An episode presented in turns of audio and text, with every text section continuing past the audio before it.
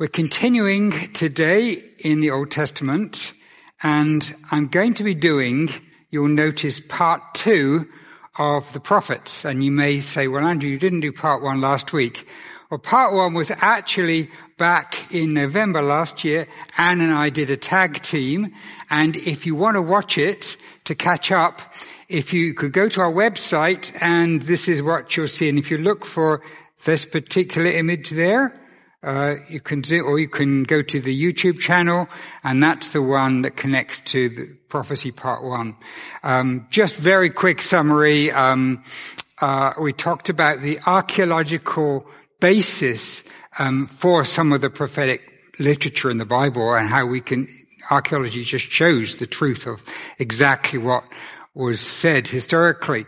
We also talked about 30% of the Bible being prophecy, and how it's important to understand how prophecy works if you're going to be able to understand the Bible. So this week, my goal is to help us get more out of reading the prophetic books in the Old Testament by understanding what they are about and how they can speak to us. And I want to say that it's going to be very visual today. So if you're watching online, then I suggest you make sure that you actually get somewhere you can see it. If you're just listening on the podcast, then follow the link to the website, and you'll at least be able to see the outline at some point and see the visuals that I'm giving here, because it's going to be very visual. Now, I've got 3 points today, but they're not the same as normal, where I go through the points 1, 2, 3. They're going to be all interleaved and meshed together, woven together. And so I'll tell you all three of them to start with, and then we're going to highlight which we're on at different points. And I can remember things better if I have a visual, so I've got a picture to symbolize each of these points, and we'll see if we can remember them. So I've got, the first word I've got is covenant. And that's my picture, and I'll explain why I've got the Ten Commandments there in a minute. So covenant, and then the second one is structure, and the third one is social justice. Okay, so I'm going to test you now. What's the first one? Second? Third? Right, now we're going to try doing it without without being able to see them. Right, what's the first? Second, third, you're good. Yeah, you're good today. And we're going to be, a lot of the material today is taken from a book of my very dear friend, Peter Gentry. When Anne and I first came to Canada in 1985, the first family that we connected with and became friends with were the Gentrys, and he was a professor at the seminar I went to, and we've stayed friends ever since, and he's now one of the world's foremost authorities on prophetic literature. He's written a book, which I have here, which is called How to Read and Understand the Biblical Prophets, which I would strongly recommend, and I'm unashamedly taking a lot of today from this book, because it's so clear and it's well described, and he's really one of the best authorities on this. So the first image that I had was covenant, and I'll explain what I mean by covenant, because there's lots of misunderstandings. People can think covenant, it's about laws or about contracts. It's not. And here's a definition. An agreement between two parties making binding, official, and permanent a relationship of faithful, loyal love, obedience, and trust, not a business contract or a marketplace agreement. The closest thing in our culture would be a marriage covenant. It's a relationship. Now, why do I have a picture of the Ten Commandments here? Because the Ten Commandments were like a seal on the covenant that God made with Israel at Mount Sinai, and then remade it in Deuteronomy. And Deuteronomy, the word actually literally means the second law giving. And so Deutero is the second, nomos is law. And so it's actually repetition and a reenactment of the law that was made before. But law is really not the right translation, because actually it was an agreement, a loving agreement. If you're going to walk together with your God, this is how, what it looks like to walk with your God. And we're going to see that a lot of it was connected with treating the poor right, treating people right, having things that are fair and just. And the Ten Commandments were like a seal that marked this. They were never designed to stand by themselves. They pointed to a whole relationship with God. So that's what covenant is about. The second thing I want to talk about is, in my themes, is structure. And in our society, we assume a lot of things about how things are organized that if you come from somewhere else, from another planet, you wouldn't have a clue. So, for example, here's a newspaper. So, newspaper comes through the door. You just assume, well, there are different parts. There's a normal part and there's a business section and maybe there's a culture set. Oh, there's puzzles. Yeah, there's comics. There's yeah. So you expect that because that's what we expect in our culture. And you'd also expect to have, say, here's the business section. It says crop crunch at the top and then a single sentence. Think, well, that's a very short story. What's it about? Well, if you understand newspapers, that's a header and it's telling you what page to look at for the story. And we know this because we know how these newspapers work. It's a convention that's been built up over long periods of time, and it's part of how we just assume things work. The same is true with biblical prophecy. And if you come in from a culture like we have that is very, very different, you're going to find that you don't automatically understand how things work. Another quote from Gentry here. Reading and studying the Bible may not be straightforward for readers with a modern and Western background in culture and language. The biblical texts in origin are ancient and Eastern. They come from a different culture and a different time. The normal pattern of Hebrew literature is to consider topics in a recursive manner, which means the topic is progressively repeated. Such an approach seems monotonous to those who do not know and understand how those texts communicate. And so the way this works is the author may begin talking about a particular topic and then develop it across a particular perspective and then conclude the conversation. And then they'll start another conversation but on the same topic, but develop it in a slightly different direction. And when you hear these two together, it's like hearing sound from stereo speakers. Now, is this two sound coming from the speakers the same? Is it different?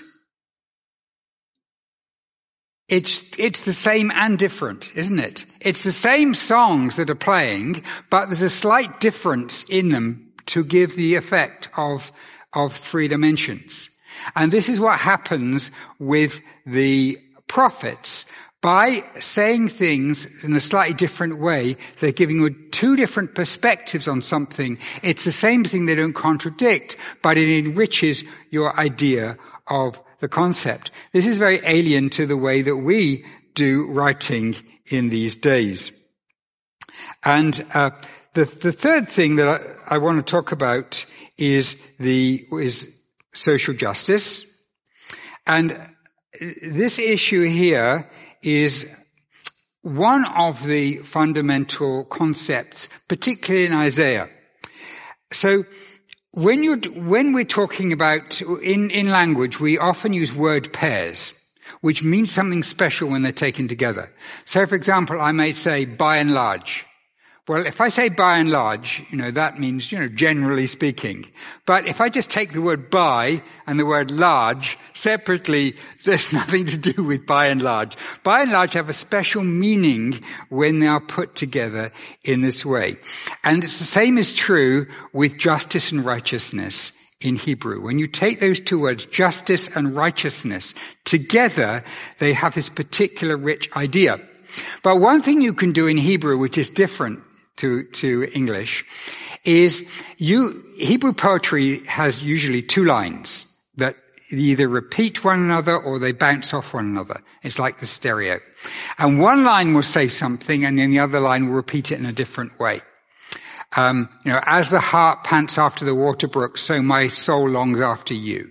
They're kind of the same thing. But it's possible to have justice in one of them and righteousness in the other.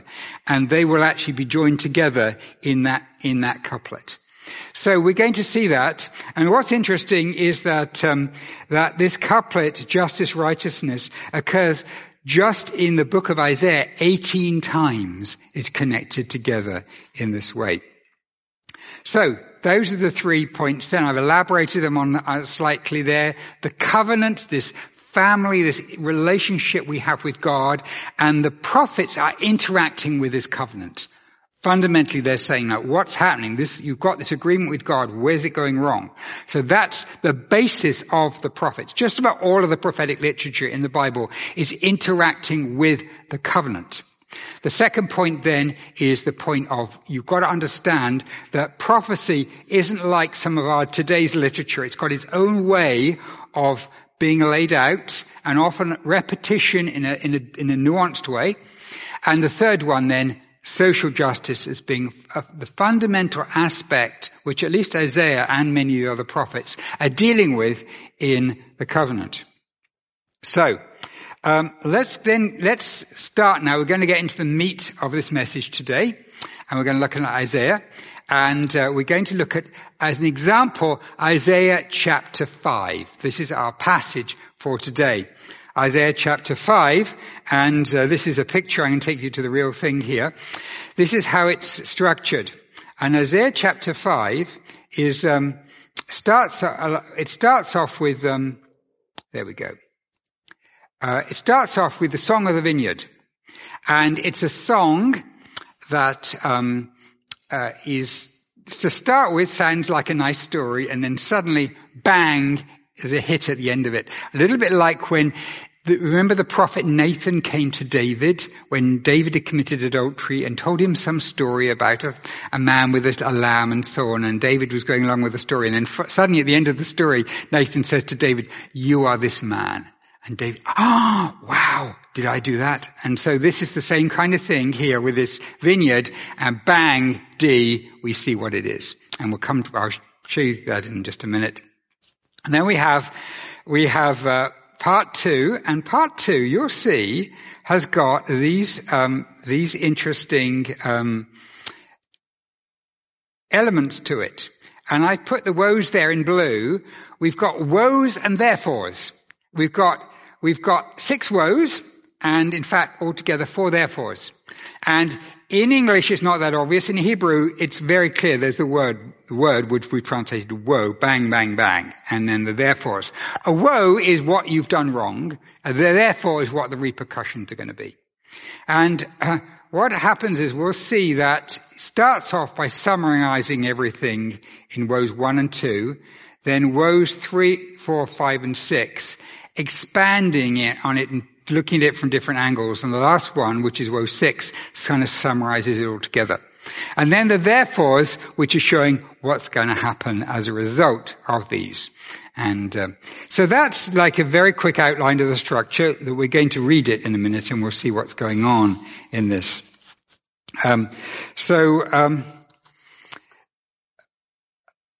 So those are the key words, the key ideas that are there. Anybody got any thoughts or comments at this point, or just take a pause because there's been a lot of stuff I've given you? Okay, everyone good? All right, so I've tried to do a fancy animation here so that we can actually read it and still keep the structure in mind, so I hope this works. So let's read the story of the vineyard. Let me sing for my beloved my love song concerning his vineyard. My beloved had a vineyard on a very fertile hill. He dug it and cleared it of stones. He planted it with choice vines. He built a watchtower in it and cut out a wine vat in it. Then he looked for it to yield grapes, but it yielded bad grapes. Now, you dwellers in Jerusalem and men of Judah, judge between me and my vineyard. What more could have been done for my vineyard than I have done for it? When I looked for good grapes, why did it yield only bad? Now, you guys probably know where the story is going. They wouldn't originally. This is like they're going along. They're asked for a verdict. Yeah, no, this is really bad. You shouldn't allow this to happen. So the owner makes a decision. Now, I will tell you what I'm going to do to my vineyard. I will take away its hedge, and it will be destroyed. I will break down its wall. It will be trampled. I will make it a wasteland, neither pruned nor cultivated, and briars and thorns will grow there. I will command the clouds not to rain on it. So, okay, all good up till now. And then he says how this applies. Verse 7. The vineyard of the Lord Almighty is the house of Israel, and the men of Judah are the garden of his delight. You notice a little bit of poetry there, because you can split the nation into Israel and Judah, and he's paralleled the first line, the house of Judah, the second one, so first is the house of Israel, the second one is Judah. He looked for justice but saw bloodshed, for righteousness but heard cries of distress. Can you spot social justice in there? You can spot it? Yeah, well done, because what we've got is the word pair, justice and righteousness, and they're linked together in the two halves of this poetic line. So this then is our first statement of really what this is all about. He's looking for this kind of thing, and he's not seeing it. So that then is the first part of this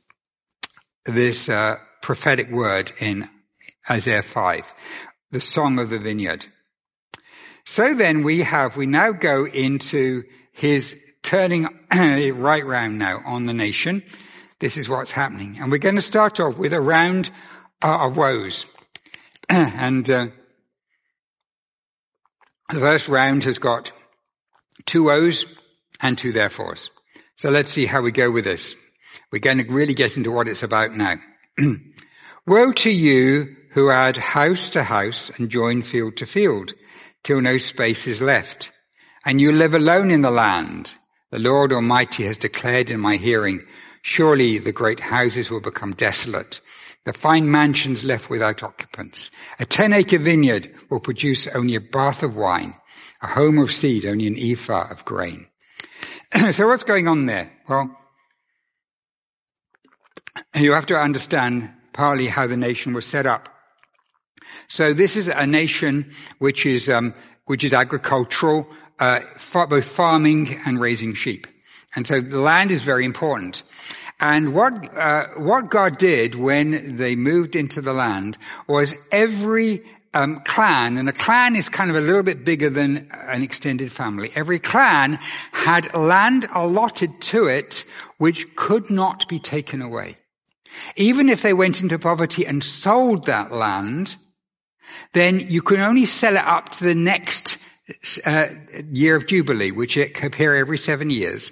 So basically you can sell the use of it for 7 years, because at the year of Jubilee it all reverts back to the original owner. And so whatever you did, it always would remain yours go back to that family grouping in the end. And so this is a brilliant idea, because the land was the means of wealth, means of getting wealth. And if you couldn't accumulate land, then you couldn't become super wealthy.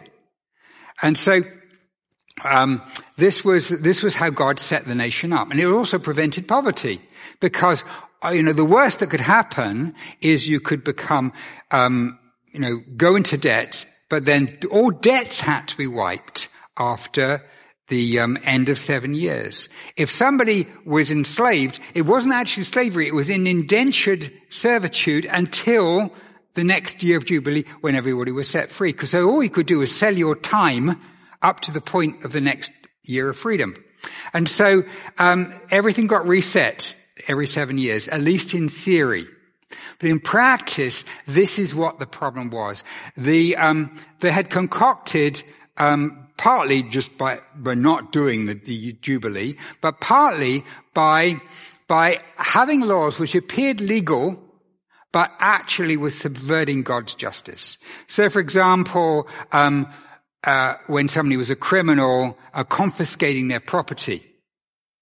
But then, eventually, their descendants don't have any property.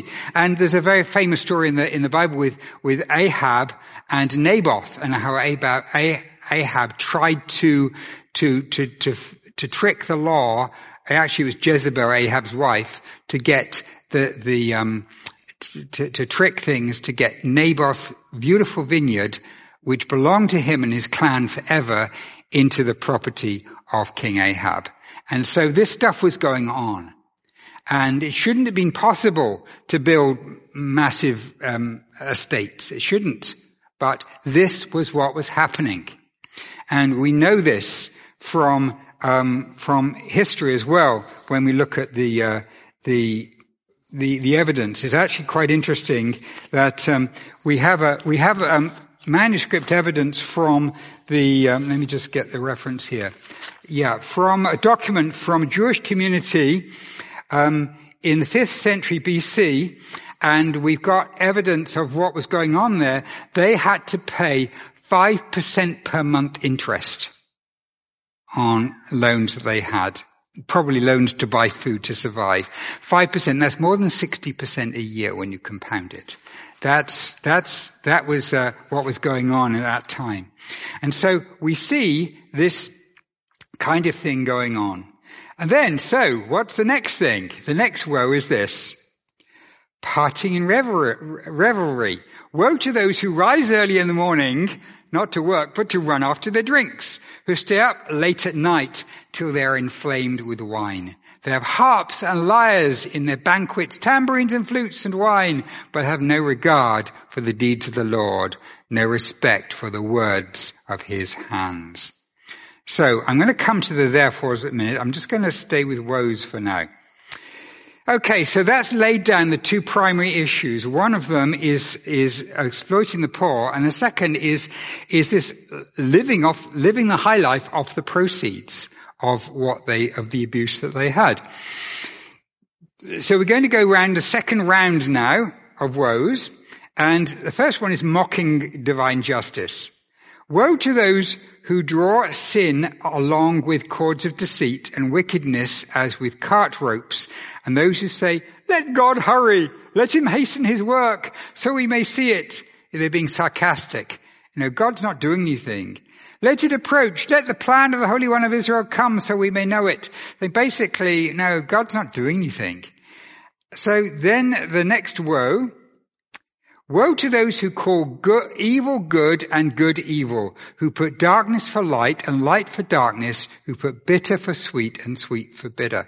Because what was going on was the legal system was being perverted by bribes. And by bribing the judges, a wealthy person could get anything they wanted done. The next one, self-approved wisdom. Woe to those who are wise in their own eyes and clever in their own sight. And then the last woe really combines all of the other woes up to now. Woe to those who are heroes at drinking wine, and champions at mixing drinks, who acquit the guilty for a bribe, but deny innocent to justice to the innocent. And so you have these two issues, and they're twitched the other way around now. The first one is the extravagant behavior, and then the last one is going back to their social justice.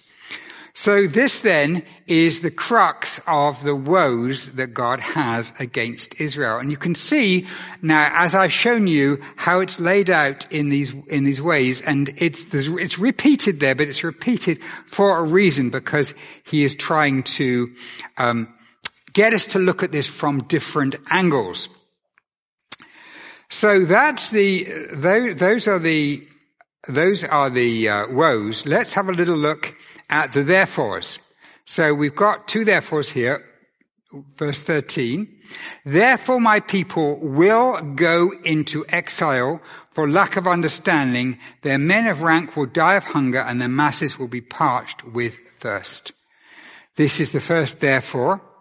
And the second one. Therefore the grave enlarges its appetite and opens its mouth without limit. Into it will descend their nobles and masses with all their brawlers and revelers. So man will be brought low and mankind humbled, the eyes of the arrogant humbled, but the Lord Almighty will be exalted by his justice, and the Holy One will show himself holy by his righteousness. Did you notice that? That's the another justice, righteousness pair in the passage. The key idea. Then sheep will graze as in their own pasture. Lambs will feed among the ruins of the rich. And of course the sheep are the poor who are being mistreated. Now they are able to live. It's interesting that although when we read the captivity, we assume often everybody was taken away. Actually, the poor were left. And so they were left, and this literally did happen. The poor of the land were left to actually survive in the land, and it was the upper and middle classes that were taken away into captivity. So those are those two therefores. So then we have the final one, which is the final therefore, which is after the second batch of woes, this is the third therefore after the second batch of woes. Therefore, as tongues of fire lick up straw, and as dry grass sinks down in the flames, so the roots will decay and their flowers blow away like dust, for they rejected the law of the Almighty, Lord Almighty, and spurned the word of the Holy One of Israel. And these, although it says law, it's actually pointing to the covenant, this covenant relationship. They've rejected this relationship. They've rejected this agreement that they had, which was agreement of love between God and Israel about how they were to reflect his love to the world. They were to be a light to the nations, and they were doing the opposite. So that's then the second section, which has got these six woes and three therefores. And then this ends with a final therefore, and the word used in the Hebrew is, it's a stronger word for therefore. It still means therefore, but it's difficult. We don't have two English therefores, so it's just translated therefore. So here it goes. Therefore the Lord's anger burns against his people. His hand is raised and he strikes them down. The mountains shake and the dead bodies are like refuse on the street. Yet for all this, his anger is not turned away. His hand is still upraised. He lifts up a banner for the distant nations. He whistles for those at the end of the earth. Here they come, swiftly and speedily. Not one of them grows tired or stumbles. Not one of them slumbers or sleeps. This is the army coming against them. Not a belt is loosened at the waist, not a sandal thong is broken. The arrows are sharp, all their bows are strung, their horses' hoofs seem like flint, their chariot wheels like a whirlwind, their roar is like that of the lion, they roar like young lions, they growl as they seize their prey and carry it off with no one to rescue. In that day they will roar over it like a roaring of the sea, and if one looks at the land he'll see darkness and distress. Even the light will be darkened by the clouds. So this sounds pretty discouraging, pretty despairing. Just two things to mention about it. The first is that these prophetic words were always provisional. So if Israel had turned at any point, the condemnations would have been dropped. Just like when Jonah went to Nineveh, He said, you know, God's going to destroy this place. They repented and the punishment was lifted. God's threats here are always provisional, and the whole point of giving them is so that they will turn. In fact, there are passages where God says, "Oh Israel, had you turned, I would have welcomed you back. Please turn. I don't want to do this. My heart breaks to do this to you. My heart is hurting. Please turn." And God is reasoning like this. So this is not representing God's heart. It's representing almost like a plea. I don't want to have to do this. I want you to come back. So that's the first thing to say, that it's provisional. The second thing to say is that it's really important that when Israel doesn't go into captivity, they don't think, oh, you know what? I guess the other nations were stronger than God after all. I guess all those heathen gods were stronger than Yahweh. No, they're to say, oh, God actually said this was going to happen beforehand, and so I know this is God, in God's hands, is what God did. So those then are the elements in this psalm, and I've tried to get this prophecy, and I've tried to give you an overview here. I've tried to show you the three things here. I've tried to show you how the whole thing is linked to God's covenant with them. God had said, I want you to, in your society, to be a demonstration of social justice so that you can reflect to the world what God is like. And they'll know that you are following him, and this is what it's like. So they're to see this kind of behavior. And so it's crucial for me. And in fact, a lot of the phrases that in Isaiah and other prophets are actually taken exactly from Deuteronomy or Sinai to point them back to this promise, this agreement that had been made with them. So it's a fact God's made this. He's not coming out of nowhere, but he's made this, and this is how they are to live. And the other thing that we saw is that key to this idea is that God wants to demonstrate to the world that he is somebody who cares about this kind of thing.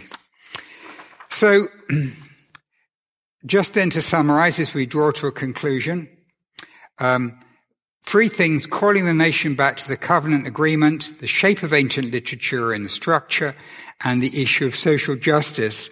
I'd like now to come, as we close, to talk about how this relates to us this morning in a very different society, a very different time, but still the same kinds of issues in humanity that we're facing.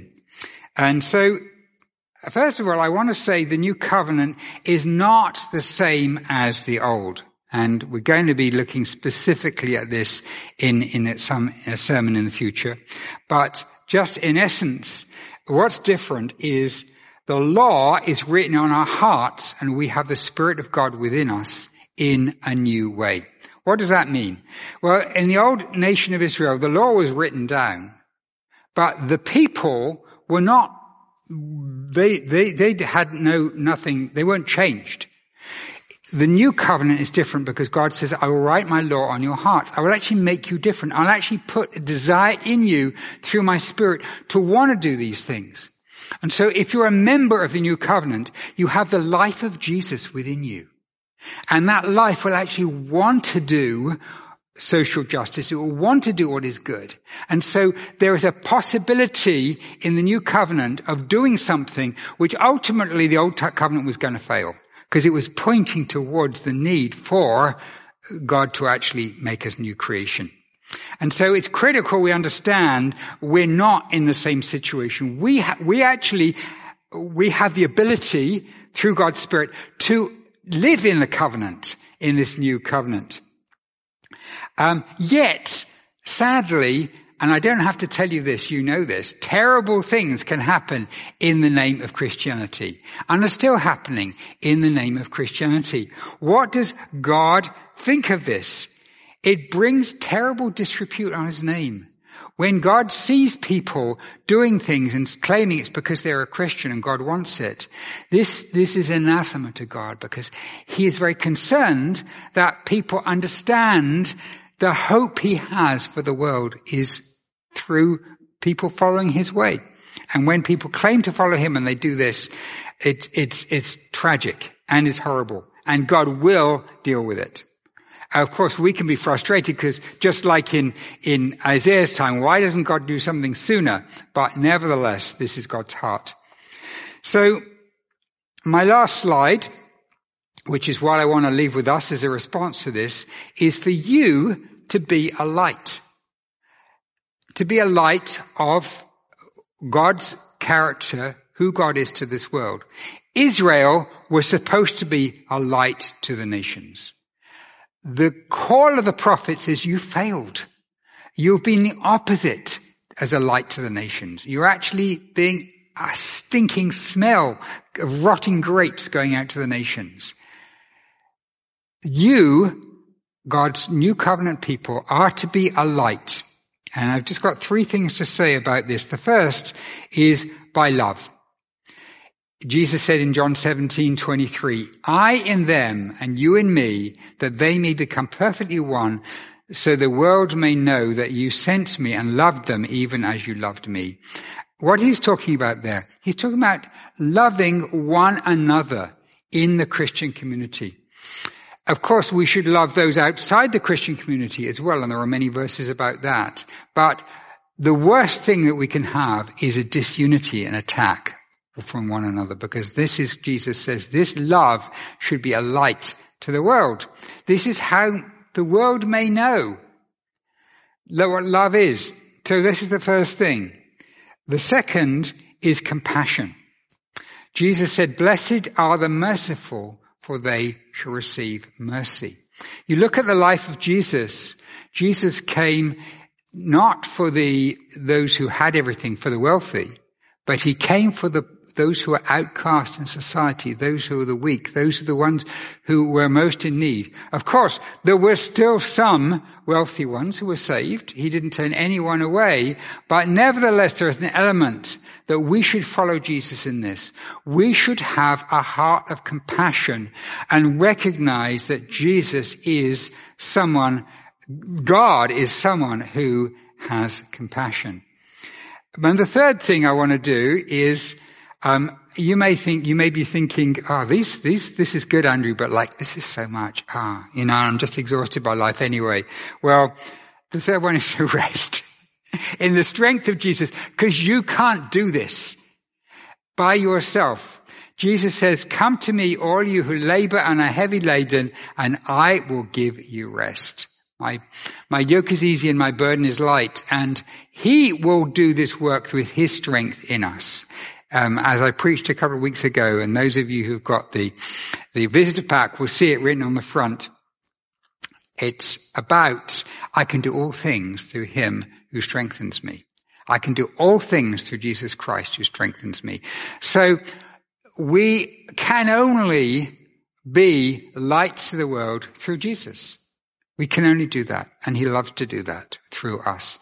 So this is my final biggest takeaway, is this prophetic word is to you as well, but you have the blessing of being under the new covenant, which means you have the Spirit of Jesus Christ in you, enabling you and giving you strength. So let's go out of here and show God's love to the world through the new power that's in us through God, not on our own strength, but in his. So let's pray, shall we? Heavenly Father, we cry to you in pain at seeing the way your name is scorned and your name is treated, and the way that people who claim to be following you just bring such dishonor on your name. Our Lord, we do pray that you would make us a people who bring you glory and people who reflect your light to this world. Lord, in each one of us here right now, I pray that you would help us during this coming week to do some things which show to the world that your character and your concern for social justice. Lord, we pray, we ask you, Lord, for the power, because we cannot do this by ourselves. Fill us with your power, we ask, in Jesus' name. Amen. So this is part 2 And I hope to be continuing with part 3 and so on and look at more richness in the prophets.